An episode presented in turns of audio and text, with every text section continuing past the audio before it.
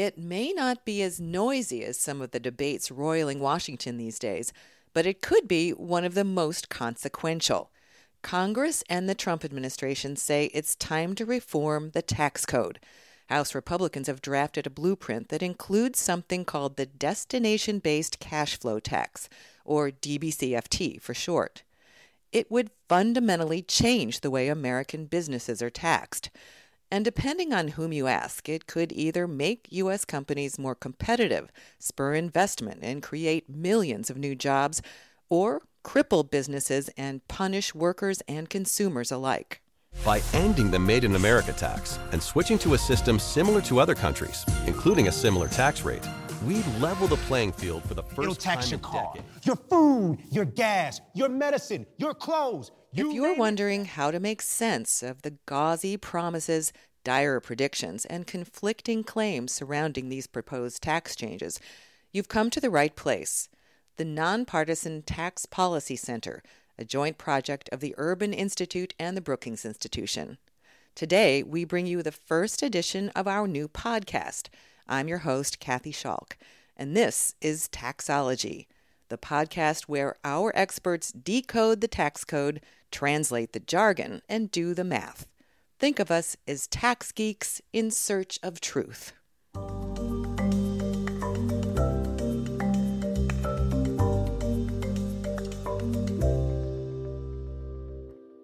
Whether you favor the destination based cash flow tax or are vehemently opposed, there's no denying that it's a big deal. This would be the biggest change in the corporate tax that we've had since the corporate tax was introduced. Alan Auerbach, an economics professor at Berkeley, has been pushing the idea for a decade. Um, and I am hopeful that uh, people who have not yet uh, become sufficiently familiar with the proposal will learn more about it and come to understand uh, what I think the, its many advantages are. Speaker of the House Paul Ryan and Ways and Means Committee Chairman Kevin Brady are sold on it, and they're working to win over fellow lawmakers. Here's how the DBCFT would work it would replace the corporate income tax with something more akin to a consumption or sales tax. It's basically a value added tax. Len Burman is the co founder and currently an Institute Fellow with the Tax Policy Center. He says the idea is similar to a value added tax, or VAT, which nearly every other industrialized country collects today. Value added means the difference between what you pay for inputs and what your customers pay you for the things you produce with them. Every time the value goes up, when a miller turns wheat into flour, when the baker turns the flour into bread, when the grocer buys the bread and sells it at a profit, the government collects a tax. The tax is collected in stages at each level of production, and it would turn the income tax into a consumption tax. Uh, the other part is this idea of border adjustability, which is what happens when you export something or you import something. And the idea behind the tax is that exports would be exempt from U.S. tax and imports would be subject to U.S. tax. That's right, no tax on exports. Taxes only on imports and any goods and services sold inside the United States. Businesses could still deduct the costs of machines and overhead, but only the amount that they spend domestically. Unlike value added taxes elsewhere, this one would allow you to deduct wages, but again, only on what you pay inside the U.S. Eric Toder is co director of the Tax Policy Center. So if you think of this as a consumption tax, all consumption taxes around the world are border adjusted. We have, for example, retail sales taxes in Maryland. That is a tax on purchases of goods for use in Maryland. It is not a tax on stuff manufactured in Maryland that is sold in Indiana. So the exports effectively are exempt. Why propose such a radical change? Mainly because economists and politicians believe the current corporate income tax system is broken. Ideally, taxes are broad based, easy to collect, and low enough so that corporations pay them rather than going through all sorts of contortions to avoid them. Many economists believe high tax rates can hobble growth. The top federal tax rate for U.S. corporations is 35%. When you add in state taxes, that can jump to 39%. On paper, that's the highest rate in any advanced country in the world. However, the average tax rate actually paid by companies is about half that, thanks to a multitude of loopholes and an army of accountants and tax lawyers adept at finding them.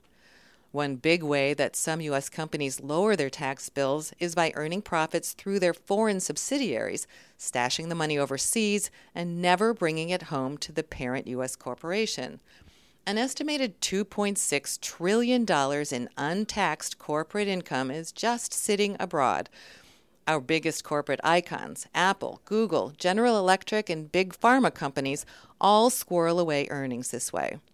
U.S. multinational corporations can also use accounting tricks to dodge U.S. taxes. Eric Toder of the Tax Policy Center.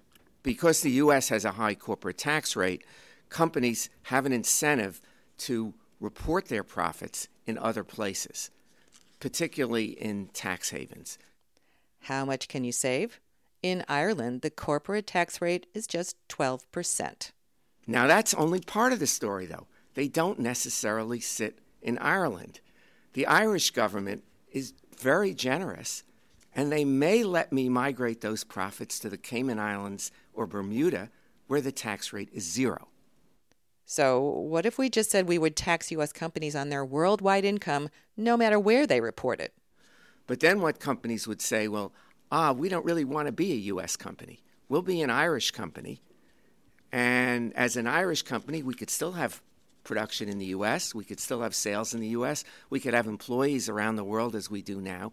We just have a charter, a home address, which is Ireland now. And now we're no longer subject to a worldwide U.S. tax and we can continue to shift our profits out of the U.S.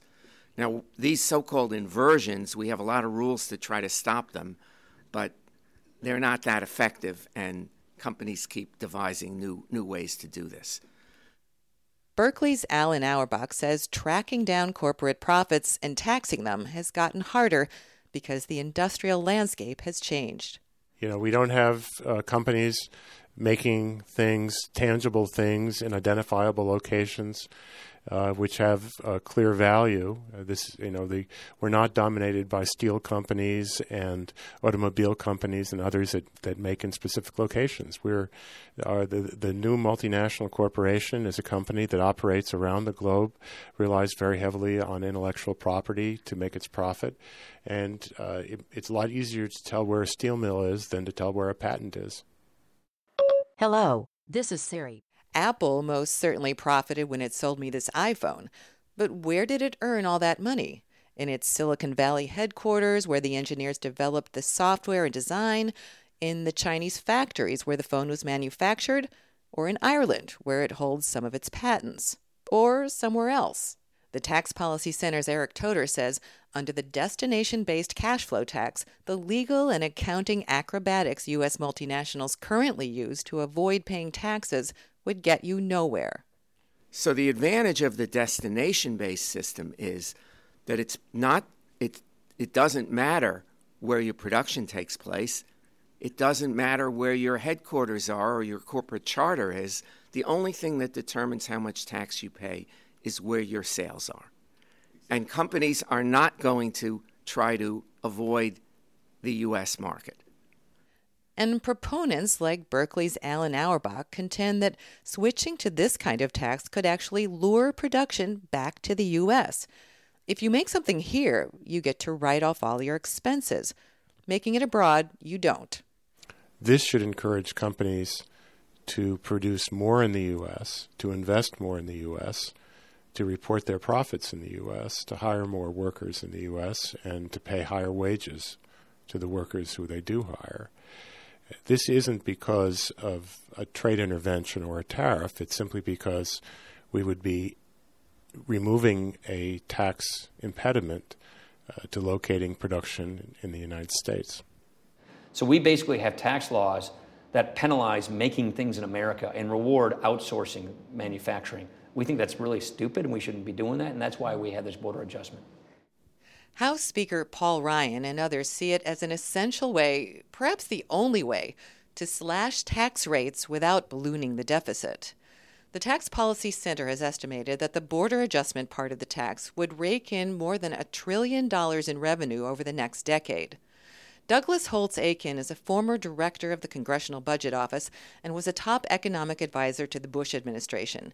He says it's important to push ahead.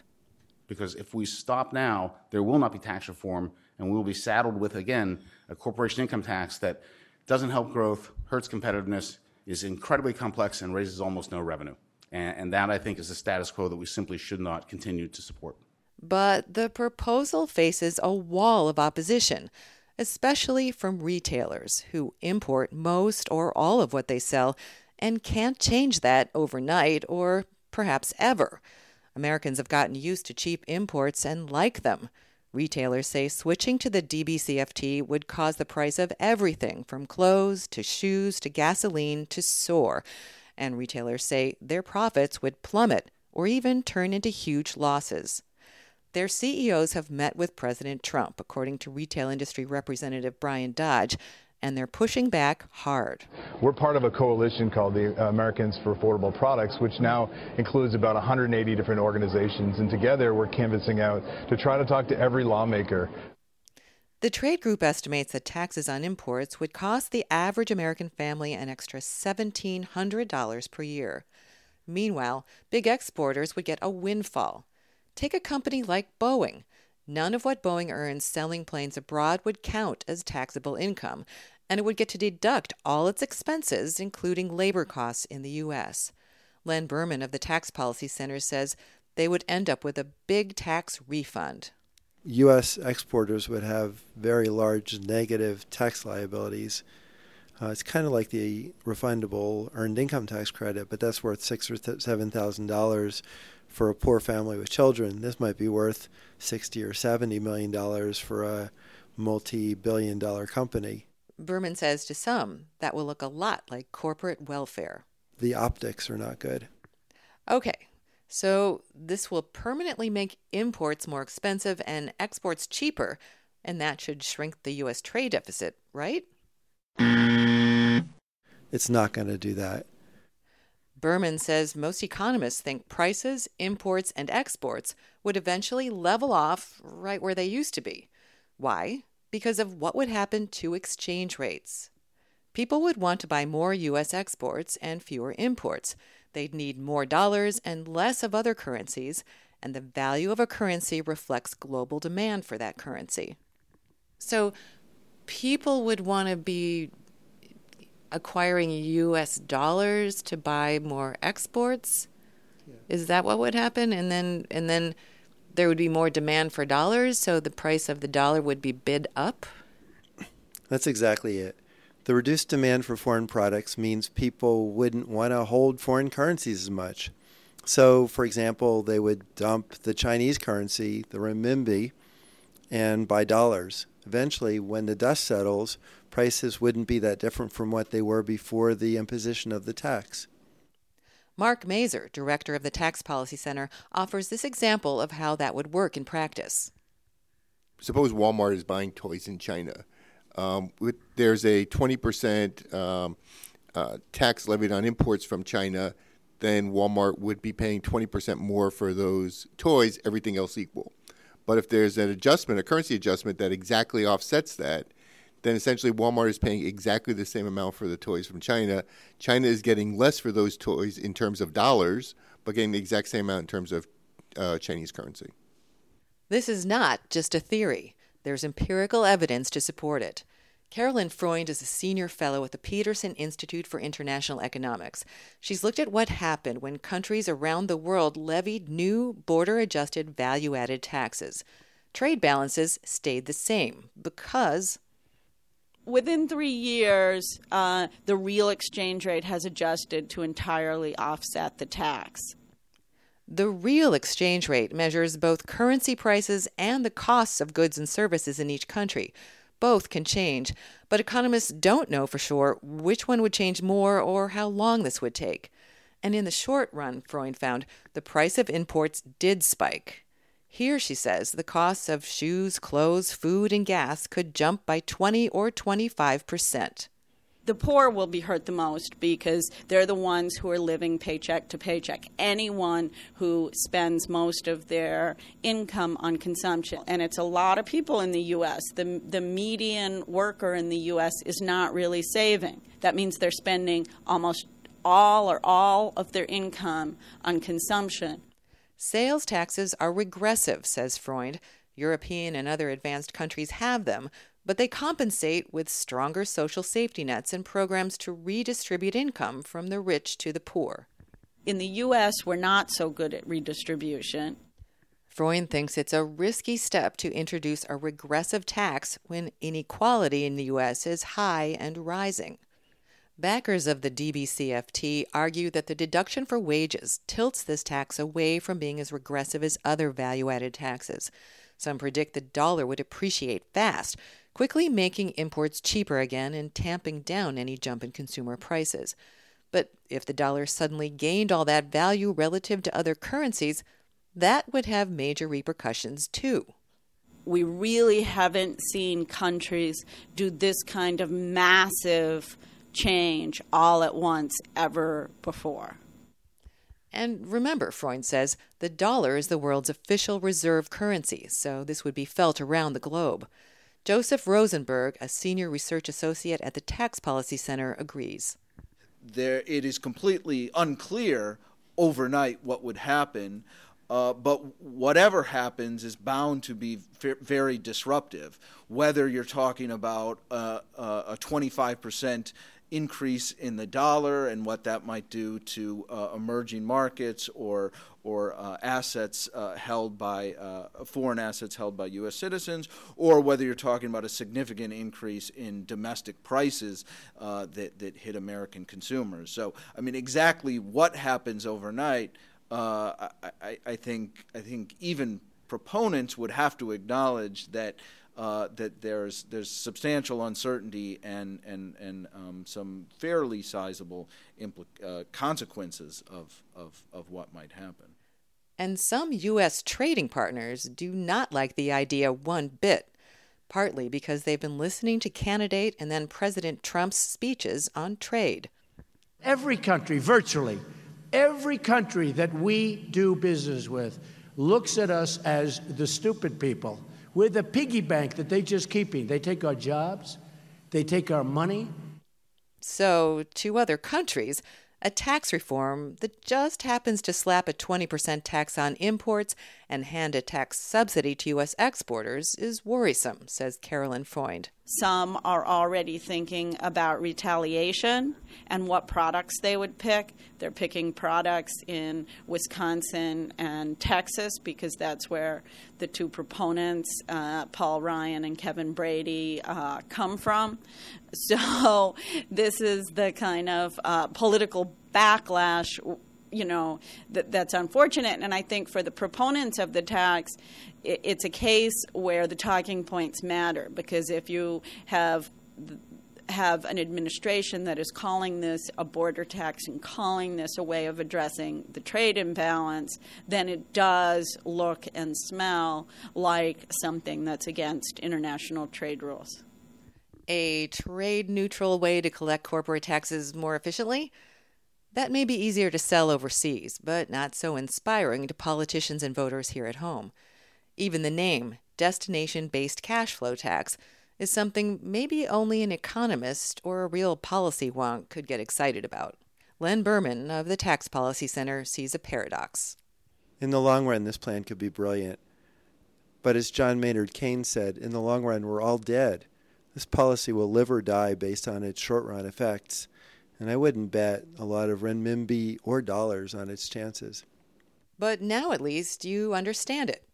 Please let us know what you think and what else you want to know. And tune in to the next edition of Taxology from the Tax Policy Center in Washington, D.C. I'm Kathy Schalk. Thanks for listening.